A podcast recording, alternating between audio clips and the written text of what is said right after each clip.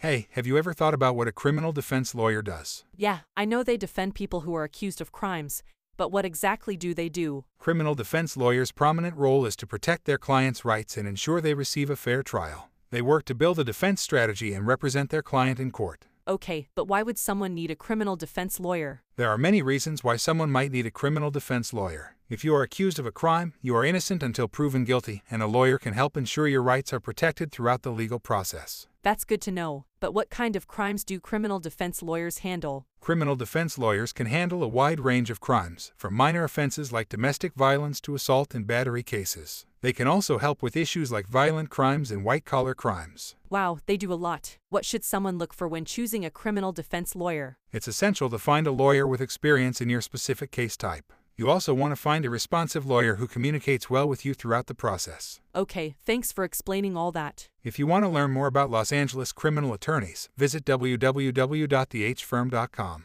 They have a team of experienced criminal defense lawyers who can help you navigate the legal system. Thanks, I'll definitely keep that in mind.